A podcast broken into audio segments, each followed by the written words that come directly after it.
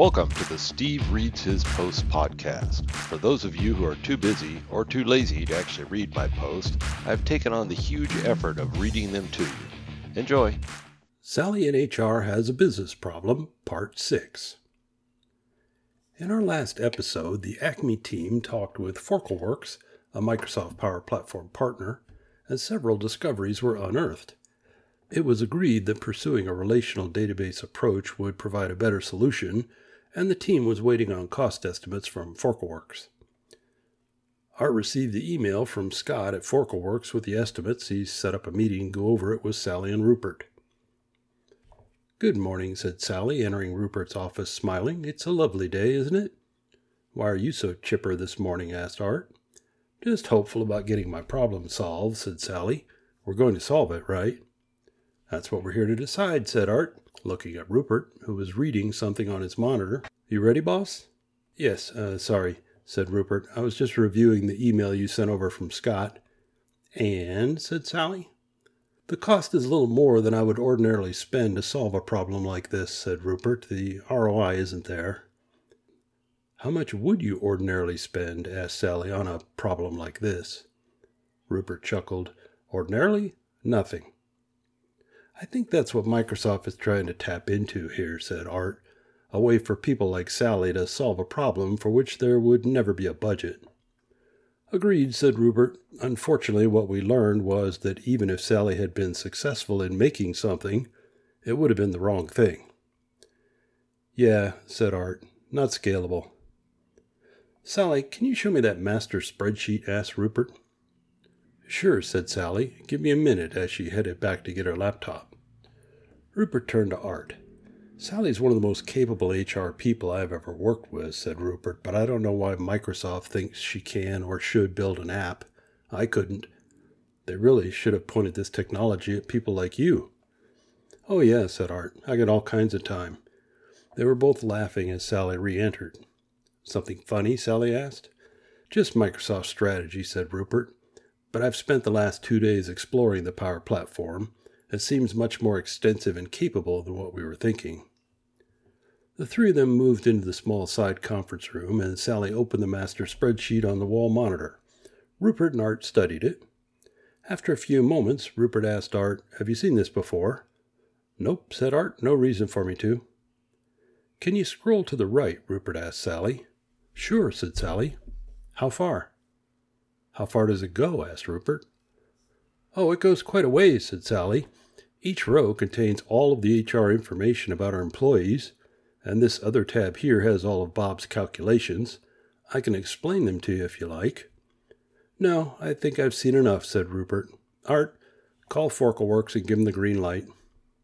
Sure, said Art, as he and Sally headed back to their offices. Hi, Scott, said Art, when Scott answered his call. It's Art. Hi, Art, said Scott. Let me grab Iliad. That won't be necessary. Just calling to give you a go ahead. Great news, said Scott. We'll get a team mobilized and start sketching out a plan. Give us a few days and we'll share our thinking. Sounds good, said Art. I'm available most any time next week. Tuesday morning, Art calls Rupert. Hey, Rupert, says Art when Rupert answers. We have a call in an hour with the Forkleworks team. I was checking to see if you wanted to join.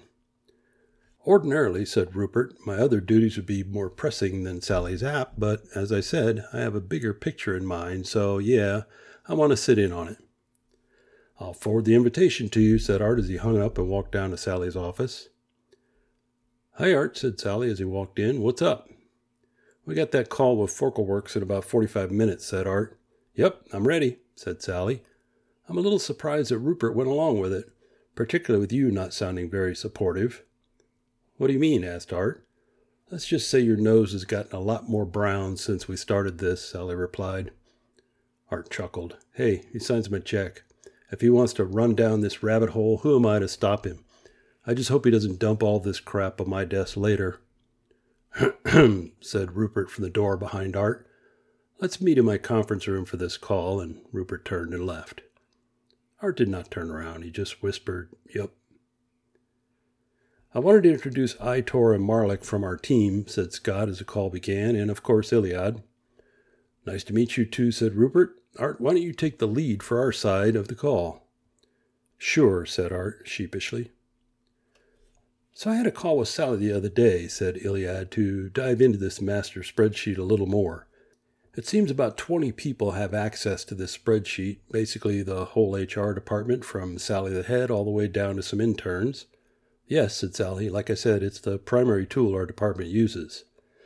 Understood, continued Iliad. However, there's quite a bit of what we would consider confidential information in it. Like what? said Rupert.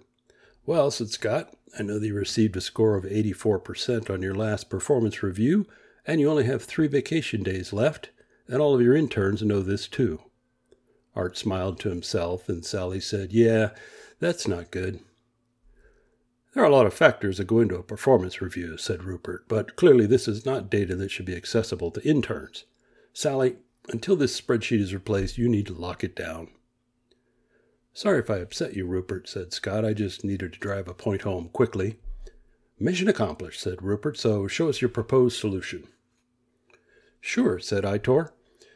First, we propose moving the spreadsheet, the whole process really, to a model driven Power App this will run on Dataverse, which, among other things, provides role based security so you can decide who sees what. Okay, said Rupert. Wait a minute, does this mean our other spreadsheets have the same issue? It's hard to say, said Scott, without knowing what data lives in them and who has access to them. Jesus H. Christ, said Rupert. Art, you need to do an audit of every spreadsheet in the organization ASAP. How's that for dumping crap on your desk? Sure thing, boss, said Art, hiding behind his laptop screen. Sorry, Itor, said Rupert calmly. Please continue. No worries, said Itor. Marlik will go over the proposed data model. Thanks, Itor, said Marlik. Basically, we propose breaking these long rows into separate tables, all related back to an employee record. For example, you see these 12 columns here. There are three columns for each of four certifications one for the name, one for the date obtained, and one for the date it is to be renewed. That will become a small table called certifications with these columns related back to the employee record, so each certification will be a record. So, said Sally, that means we could actually have more than four certifications? Absolutely, said Marlik. You could have as many as you want. That's great, said Sally. We have some people that have more, and I was afraid to just add columns to Bob's spreadsheet and possibly break it so I've been using the notes column to record these. This is one advantage of a relational database, said Marlik. We also noticed that Bob had created a macro to change the background color of the renewal date cells when they become due. However, if you don't scroll far enough to the right or up and down the entire spreadsheet, they could easily be missed. There's over a thousand rows in this. Yeah, said Sally, we sort by the status column, and so most of those at the bottom are former employees. We need to keep that data for a while. Also, staying on top of the certification renewals has been a continuous challenge. We plan to solve these with the platform, continued Marlik. First, we'll be creating filtered views so you can more easily focus on active employees. We'll also create a workflow to automatically delete old employee records when the retention time arrives. We'll also create a view of expiring certifications, but just to be sure, since this is key for your compliance, We'll create a workflow to alert the employees and their supervisors 30 days before the renewal. That sounds awesome, said Sally. What will my team need to do to make these alerts happen? Nothing, said Marlik. It'll be automated. Ha! shouted Sally. I knew automation would help. Marlik and Itor went on to describe the rest of the proposed solution, and then Rupert asked, How long will this take? I'd really like to have something in place within four or five months, or sooner if possible. Would three weeks be too soon? said Scott. Rupert smiled broadly and said, I'm starting to really like you guys. Please proceed. And the call ended. Check back for the next exciting episode of Sally in HR Has a Business Problem.